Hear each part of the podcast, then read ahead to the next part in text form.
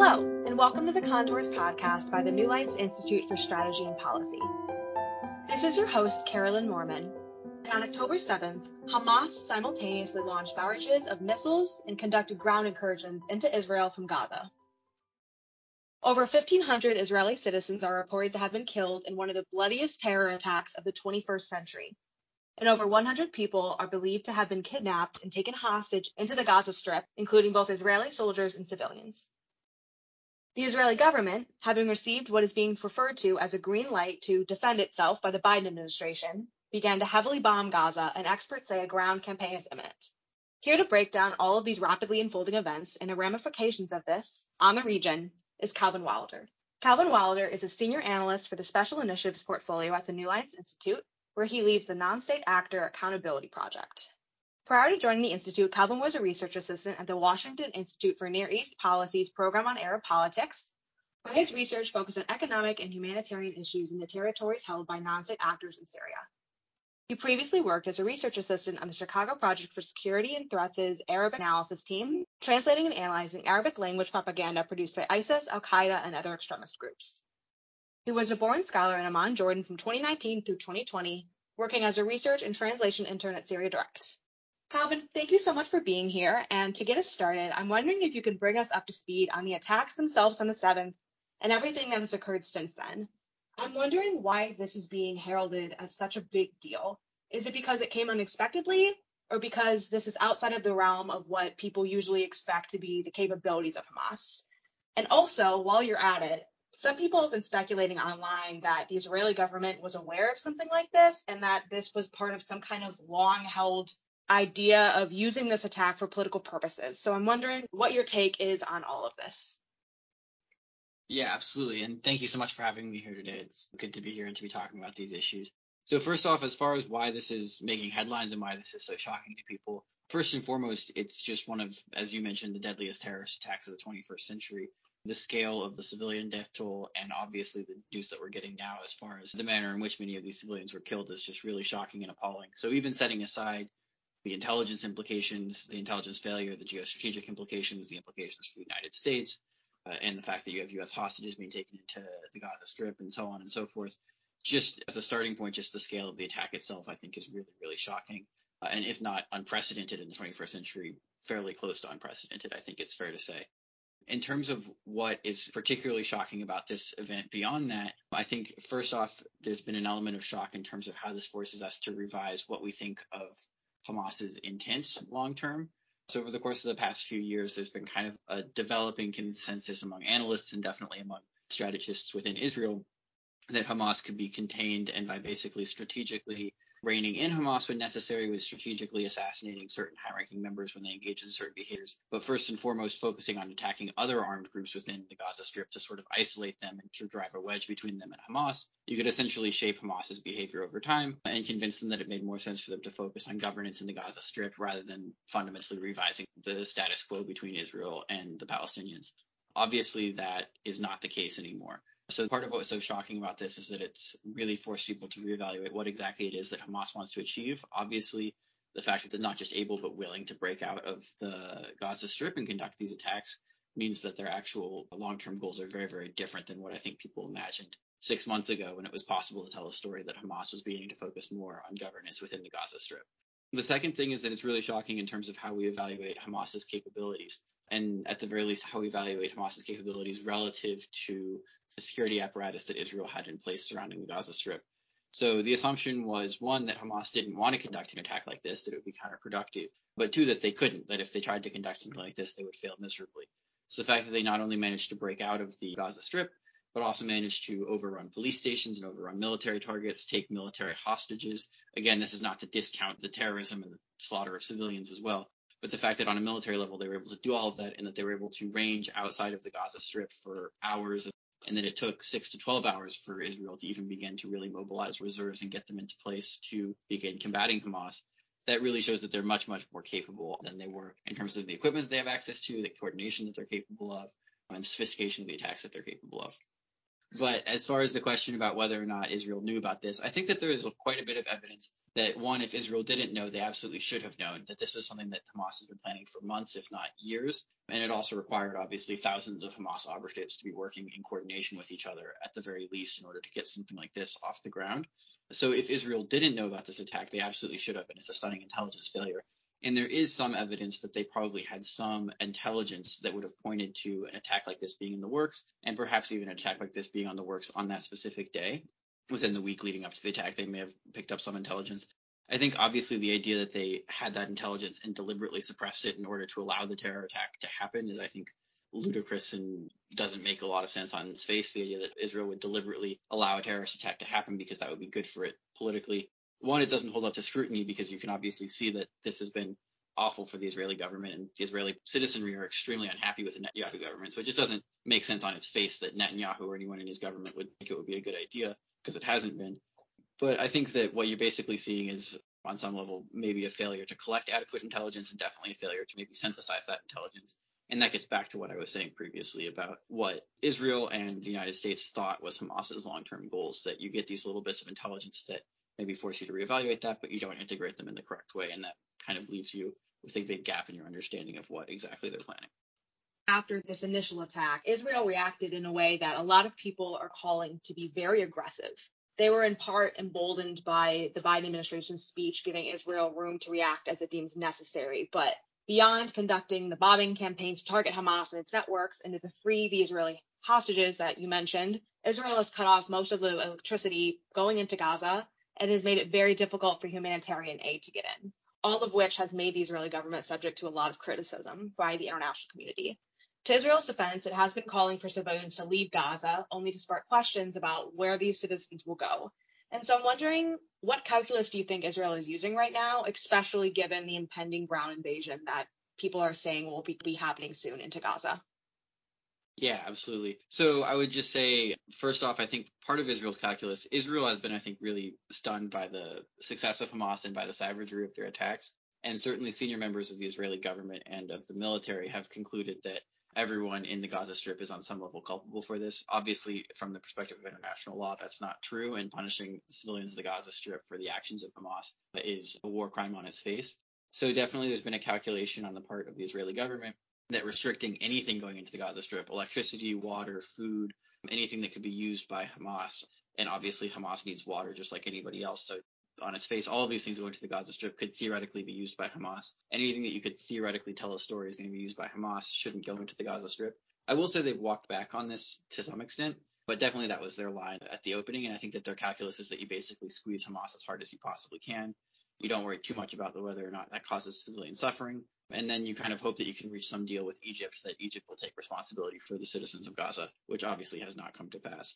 So I think, frankly, part of the reason that you've seen the ground invasion get pushed back and pushed back and pushed back is they've realized they don't actually have very much of a plan as far as what to do with the citizens of Gaza.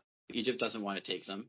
Part of the reason that Egypt doesn't want to take them is that senior members of the Israeli government have been very, very clear over the course of the past year that what they would like to do is annex as much Palestinian territory as possible and then gradually squeeze as many Palestinians out of that territory as possible and then leave the remainder in essentially a one state reality where the remaining Palestinians enjoy fewer rights vis-a-vis the Jewish majority. So the fact that you have essentially senior members of the government talking specifically about Finance Minister Bezalel Smotrich and National Security Minister Itamar Ben-Gvir talking really openly about these things means that Egypt is rightly concerned about the idea that if you squeeze these people out of the Gaza Strip, they're never going to be allowed back in because senior members of the Israeli government have made it pretty clear that they would actually view that as desirable. So that's really complicated the situation. In the short term, Israel's calculus has been, hey, maybe we can move them south to the southern part of the Gaza Strip. Obviously, there are huge logistical challenges just to doing that. There aren't enough hospitals to treat people in the southern Gaza Strip. There's not enough resources, so on and so forth. But I think right now there's some really tough conversations happening between Israel and Israel's allies about what Israel's allies view as the expectations for how it would conduct a ground offensive and what steps it would take to minimize civilian casualties. So you mentioned this big problem with Israel's reacting the spread of civilians and where all of these civilians in Gaza will go. And I will say the other side of that is Hamas is considered a foreign terrorist organization by the US and there's concerns by a lot of experts that if Israel goes in and tries to get rid of Hamas, so I'd love to hear your take on if that's possible, but if that were to happen, there's a fear that a group that would come to power after Hamas, if Hamas was wiped out, would be even worse, be more powerful, and would have even more vengeful attitudes towards Israel. All the while, of course, as you mentioned, the Palestinians would be subject to mass violence. Do you share these concerns about what the end goal of this whole counterattack on Gaza could bring to light into the strip? Yeah, absolutely. So I think, yeah, it's fair to say that there's kind of concerns on a tactical level and on a strategic level. So on a, on a tactical level, I think the concern is that the Israeli government in the immediate aftermath of the attack, as I discussed previously, hasn't displayed a great deal of concern for the suffering of Palestinian civilians. And so if you extrapolate that out into a ground campaign, what you're probably going to see is an enormous amount of civilian suffering in the Gaza Strip. You're going to see an enormous number of civilian casualties. I should add that urban combat inherently against an entrenched defender like Hamas that is operating in an environment where there are tons of civilians that can't or won't evacuate, that's inherently going to involve a lot of civilian casualties. It's not just about how the IDF conducts the campaign. But if you think about extrapolating that campaign all the way to its conclusion, you're going to have an enormous number of civilian casualties and an enormous number of damage to the Gaza Strip that would obviously, as you said, incite an enormous amount of loathing and hatred towards people that inflicted that damage, which the Palestinians would obviously perceive Israel as being primarily responsible for that. So there's a concern that then, yeah, what you get after that is going to be even worse than Hamas. So that's the tactical level question is, is Israel really willing to commit to the level of averting civilian casualties that would be necessary to actually conduct this campaign in a way that wouldn't just incite something even worse than Hamas to fill the vacuum? But on a strategic level, part of the problem is that there's just been no plan for what would come afterwards, as far as I can tell from the messaging from the Israeli government. So you basically have one of three options. So option A is you go in, you don't try to topple Hamas, but you essentially try to rein them in, reestablish some level of deterrence. Hamas remains in power, but they've learned their lesson, so to speak. I think everyone in Israel has basically ruled that off the table. They don't think that's possible anymore. So then your two remaining options are one, you depose Hamas and then you go in and directly occupy the Gaza Strip. But the problem is that Israel doesn't really want to do that. And again, it still doesn't really get you out of the question of unless you're planning to annex the territory, you still need some end game that involves building Palestinian governance there, which they don't have. And the third option is you move in the Palestinian Authority or some other authority that's in the West Bank already and try to see get them to take over. But they've already been so thoroughly delegitimized and they're deeply unpopular in the West Bank. The idea that they could suddenly step in and start governing the Gaza Strip is also not really realistic. So you kind of run through all three options and none of them look like something that could actually be implemented properly it's a fair question of what would actually happen after Israel finishes a campaign like this. I don't think anyone really knows. I think some people quietly and some people very loudly in the Israeli government are saying that there is a fourth option, which is that you just get as many of the Palestinians out of the Gaza Strip as possible. You never let them back in. And then if Israel has to govern the Gaza Strip indefinitely, at least they're governing a Gaza Strip that is significantly depopulated and doesn't, if they annex it ultimately back into Israeli territory, it doesn't undermine the demographic imperative that they see to maintain a Jewish majority. Again, that's not to say that that's the calculus of everyone in Israel, but certainly there are senior members of the Israeli government that would like to see that happen as well. And that's a kind of a fourth option that's basically being talked about in certain circles. So as for what would happen afterwards, I think it's really unclear, but all of the options look quite grim. Now, the conflict itself is bad enough, as we've outlined, but there is another angle that the US government is very interested in and is paying attention to, which is that of Iran. So, Iran has always been quite involved with Hamas. They don't have most direct command relationship with Hamas as opposed to a group like Hezbollah, where Iran says jump, this group says how high. That's not always the way it's been with Hamas. I'm curious how you think Iran is viewing the situation. Do you think they ordered this attack? Do you think they were aware of it? Do you think they were surprised by it, etc.? And I'm really also interested in how you think Hamas's objectives with this differ from what Iran would want here. Yeah, it's a really important question. And oftentimes when we say someone is a proxy of Iran, we kind of assume that that means they have the exact same goals as Iran, which is not necessarily the case. And you're seeing that even now with Hezbollah, right? That I think Iran is very gung ho, or at least a little bit more gung ho about the idea of Hezbollah entering the war, whereas Hezbollah is a lot more reluctant to do it because it's their own troops on the line. So there's always this kind of friction between the proxy and the person funding or directing the proxy in terms of what exactly what their risk tolerance is, what their end goals are, things like that. When it comes to Hamas, when you're talking about the difference between Hamas's end goals and Iran's end goals, or like what are their sort of strategic level friction, you might say, so Iran's goal with these proxy networks, part of it is to basically undermine the security of the state of Israel and to get, you know, as many precision guided missiles pointed directly at Israel as possible, getting as many troops on the border on as many different borders as possible with Israel. Hamas is very happy with that. They also like the idea of Israel feeling extremely insecure and feeling like they have to potentially even compromise with these proxies or compromise with Iran. That's good news for them. The place where they differ is that We've seen how Iran establishes proxy networks in Iraq, in Syria, in Lebanon now, so we know exactly how they operate these groups they're still fundamentally expected to benefit Iran geostrategically and to benefit Iran economically where possible. Uh, so in that sense, they're kind of imperialistic or even colonial, you might say. So certainly in Iraq, there's efforts to essentially use these proxies to capitalize on Iraq's oil reserves and turn those into lucrative networks that Iran can tap. So in that sense, there's a lot of friction because Hamas doesn't gain any particularly direct ways by doing Iran's bidding vis-a-vis Saudi Arabia, for instance. There's nothing particularly beneficial to Hamas if it comes down to it of putting pressure on Saudi Arabia. So in that sense, there's these big picture geostrategic objectives that Iran has that really have nothing to do with Hamas. And in the long term, if you were to say see Hamas reach some sort of peace deal with Israel, you might see that come to the forefront because what Iran would want to get out of that would be really different from Hamas. In terms of the level of coordination, I think we'll know more in the coming days and weeks. Um, certainly, it seems like Iran was aware that that Hamas was planning something or other. I think at this point we can say pretty clearly from what has already been leaked that they were aware that Hamas was planning some sort of attack. It's possible that Hamas itself was surprised by how successful the attack was, so it seems like Iran was surprised too, but that doesn't necessarily mean that they were out of the loop more so than Hamas was. But right now, I think the million dollar question is did Iran organize and order them to conduct this specific attack? And we definitely don't have enough evidence to say that. What we've already known for years now is that Iran funds and backs Hamas, that they view themselves as benefiting from providing them with weapons and material and money. And then in exchange, Hamas, to some extent, aligns itself geostrategically with Iran and with other Iranian proxies. So in that sense, Iran is already implicated in the attack, certainly. They're culpable sort of from a moral perspective in terms of the terror attack, if you want to make that argument. But how much they actually knew about the order of battle and when it would happen, what would play out, I think that that's actually still somewhat unclear, and we're still waiting to learn more about that. We've seen differences in strategic objectives between Hamas and Iran, for example, on Syria policy when the civil war broke out. So it's something to watch. And while we're on the topic of Iran, you mentioned it yourself, but this kind of axis of resistance, Iran's so-called proxy network within the Middle East, and we've seen a little bit of movement in different areas around Israel because of this conflict. So I'm interested in your take on them. I mean, we know that a multi-front war would be very difficult for Israel to deal with. We've seen a little bit of back and forth rocket flare between Hezbollah and the IDF in southern Lebanon, but not a war, because as you mentioned, Hezbollah's strategic objectives and its risk tolerance would be different than Iran. We've also seen that the Assad regime has reported that Israel has struck airports in Aleppo and Damascus, and we know that this is very characteristic for Israel to do stuff like this, to target Iran-backed groups in Syria. We've even seen some back and forth between Syria and Israel in the Golan Heights, which is, of course, land that is occupied by Israel and has been annexed by Israel, but is known to be Syrian. And OSINT has reported that some Iraqi Iranian backed groups are starting to mobilize towards the Syrian Jordanian border. And some Iranian proxies in Iraq have even claimed that if the US helps Israel, that these groups will start to attack US troops in Iraq. So I'm wondering if you can kind of game out for us how you see this axis of resistance reacting to this and the possibility that we'll see greater conflict in the Middle East.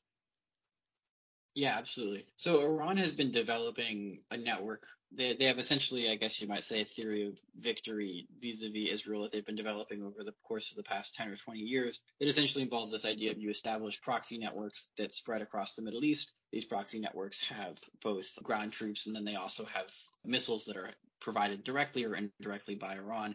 And then all of these proxies essentially serve to put pressure on the Israeli government and to basically make them feel strategically vulnerable. And so now you basically have a test of how effective these are. And so we'll see. But I mean, yeah, basically to recap, if you're looking at it from 10,000 feet, you essentially have an Iranian proxy network of a bunch of different proxies that are operating all across Iraq. Now those proxies sort of bleed into Syria to some extent, and you have a sort of a similar umbrella of proxy networks in Syria. Then you obviously have Hezbollah in Lebanon, which is generally considered to be kind of the crown jewel of this proxy network in terms of their capabilities, in terms of the material and the weapons they have access to, and in terms of just how many fighters they have. It's also worth emphasizing that Hezbollah specifically has a ton of experience fighting in the Syrian civil war. And what exactly you make of that kind of differs. People go back and forth on that. That could mean that they've suffered massive attrition and that they're not as powerful as they look. But the flip side of that could also be that they're actually much more capable and they have a lot more experience conducting urban combat than any of these other proxies. And then lastly, you have the Houthis in Yemen as well. So you've got this whole network, and right now you can clearly see across this entire constellation of proxy networks that they're all sort of probing defenses and essentially increasing their readiness and just sort of sending out signals to the United States and to Israel saying, hey, I'm here and I could do a lot worse if I wanted to. So you've seen that in Syria in the course of the past 24 to 48 hours. You've seen attacks both on At-Tanf, which is a U.S. base in the south of Syria, and now also on the Conoco base in eastern Syria, where you've had several injuries. You've also had now drone attacks that were in the general direction of a U.S. fleet off of the coast of Yemen, launched by the Houthis. Whether or not that was intended to target the fleet is somewhat up for debate. And then you've also had an increase in attacks on, on U.S. forces in Iraq too. And then on top of all that, you now have this tit for tat obviously happening across the border with Lebanon and Israel. So I think right now it's fair to say everyone is kind of probing each other's defenses. They're seeing capabilities. These are militias in Syria and Iraq are probably curious if they even can get through U.S. air defenses. And it turns out that actually, yes, they can in certain instances, which is very concerning. So right now they're probing capabilities. They're probably waiting for some message from Iran about whether or not they should actually sort of dial this up to 11, so to speak. In the case of Hezbollah, I think that they're playing a game of trying to see what exactly Israel does in Gaza. I think that if they can use these sorts of tit for tat forms of pressure to persuade Israel against a ground invasion in Gaza, that they would probably take that and they would back off and they'd call that a win. But it seems that Israel is now very, very committed to an invasion of the Gaza Strip, at which point, you know, the entry of Hezbollah becomes far more likely. And you've outlined for us how this conflict in Israel Palestine has the potential and the real possibility of affecting multiple other nodes of Iranian influence in the Middle East. And at the same time, there's multiple different areas where this conflict can have long-term ramifications for U.S. policy in the region.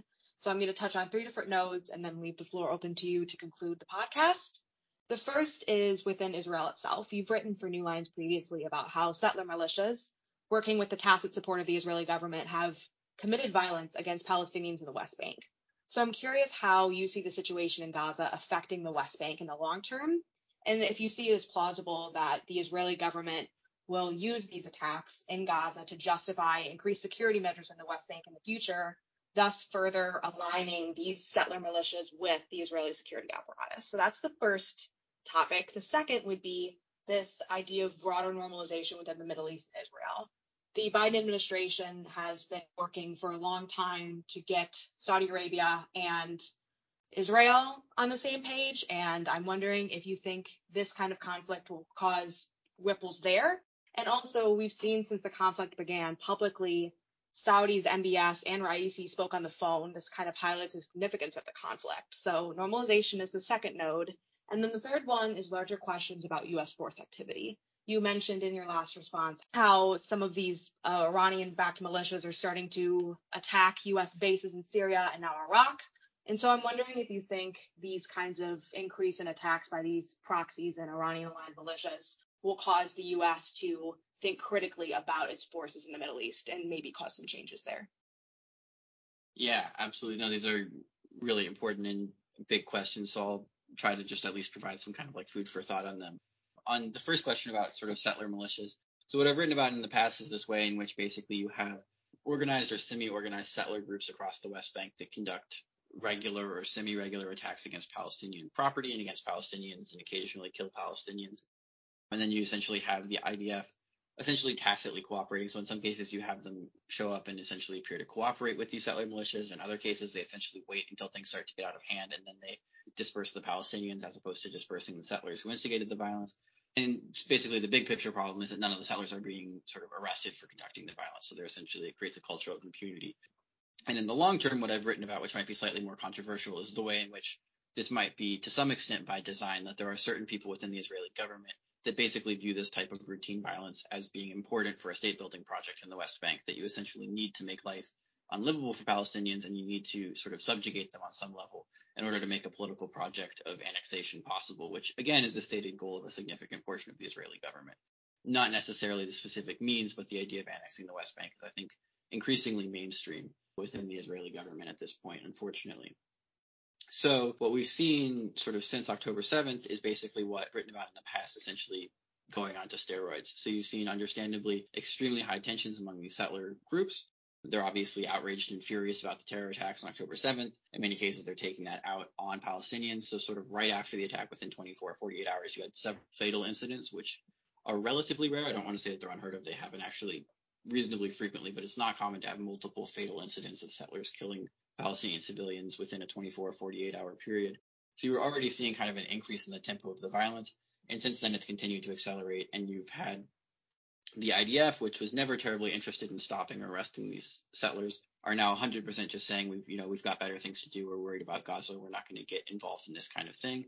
Um, they are getting involved, obviously, in policing operations and counterterrorism operations in the West Bank. So they do have the capability to go after Palestinians, but they're not leveraging that against these settler groups. So it's really, really concerning in the long term because it's essentially an acceleration of this trend, which involves an enormous amount of violence and property damage against Palestinian civilians in the West Bank, and also sort of dovetails with a certain state building project that would amount to annexation of the West Bank in violation of international law. So that's sort of the concern there taking the sort of the second question, which is about normalization, it's a little bit unclear this is going to play out. I think the consensus right after the attack was basically that this would scuttle normalization, both that the attack itself would scuttle normalization, but also that it would prompt an Israeli response that would be extremely brutal against the people of Gaza, and that essentially it wouldn't be politically feasible for anyone in the Middle East to be seen normalizing with Israel as they were aerially bombarding the Gaza Strip.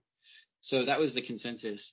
Now, you know, you've had some semi-official, not official, but semi-official statements by people that are sort of former high-ranking officials in the Saudi government that are indicating some willingness to pursue or not necessarily pursue normalization, but not explicitly ruling it out as directly as you might expect at this point. So there might be some durability. I think what we can say for sure is that any normalization efforts are going to happen very, very quietly and behind the scenes, but they might not be as scuttled as we originally expected again, the sort of the geostrategic reasons for normalization have mostly to do with Saudi concerns about a nuclear Iran, and those aren't going away. That the Saudi government feels enormously threatened after Iran demonstrated through its proxies that it could attack Saudi soil in 2019 they still feel very, very vulnerable. And with Iran getting closer and closer to a nuclear weapon, they're still going to feel the need to integrate into some broader security umbrella going forward, whether they like it or not, and even if it's with people that they view as deeply distasteful. So that is still going to kind of push them in that direction, but I think it'll definitely slow it down or scuttle it for the time being. And lastly, your question about sort of U.S. activities and U.S. vulnerability to Iran-aligned militias. I think that, you know, we'll see in the coming days and weeks. I think the United States is not exactly helpless vis-a-vis these militias. In the past, the consensus has been that the United States exercises restraint because we don't want to instigate a sort of escalating cycle of violence. So we essentially let Iranian militias attack certain bases with the understanding that they'll refrain from lethal actions against U.S. bases, essentially.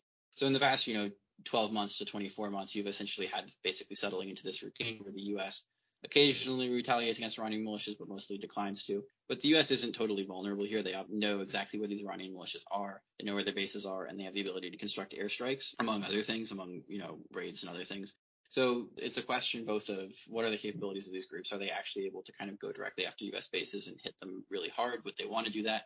And also, does the U.S. have the resolve to hit back? But I think one thing that we've seen really, really clearly and consistently over the course of the past five years or so when it comes to Iranian militias hitting U.S. bases is that when U.S. troops are hurt, the U.S. CENTCOM resolve is extremely high to retaliate. So oftentimes the assumption is, oh, if they can inflict casualties, the U.S. will get scared and leave. Empirically, if you look at what's actually happened, it's generally been the opposite. That it's been the temptation to leave has actually been highest when Iranian militias aren't hitting U.S. bases, because then there's this question of what are we even doing out here? But when they do hit them, the resolve to then hit back and to send a message is actually quite high and quite consistent. So I'm skeptical that it would actually lead to any sort of forcing the U.S. to withdraw from these spaces. I think probably what you would see is the opposite. Well, thank you, Calvin. This has been an incredibly powerful conversation. You've really dove into some of the biggest topics about this issue right now, including Iran's role, including humanitarian ramifications, including the different implications this conflict will have for the region and for U.S. policy in the Middle East. To our listeners, thank you so much for listening to this episode of Contours. Make sure to subscribe to the podcast on iTunes, SoundCloud, and wherever else you listen to our episodes. You can also check out further analysis into geopolitics at www.newlinesinstitute.org. All the best.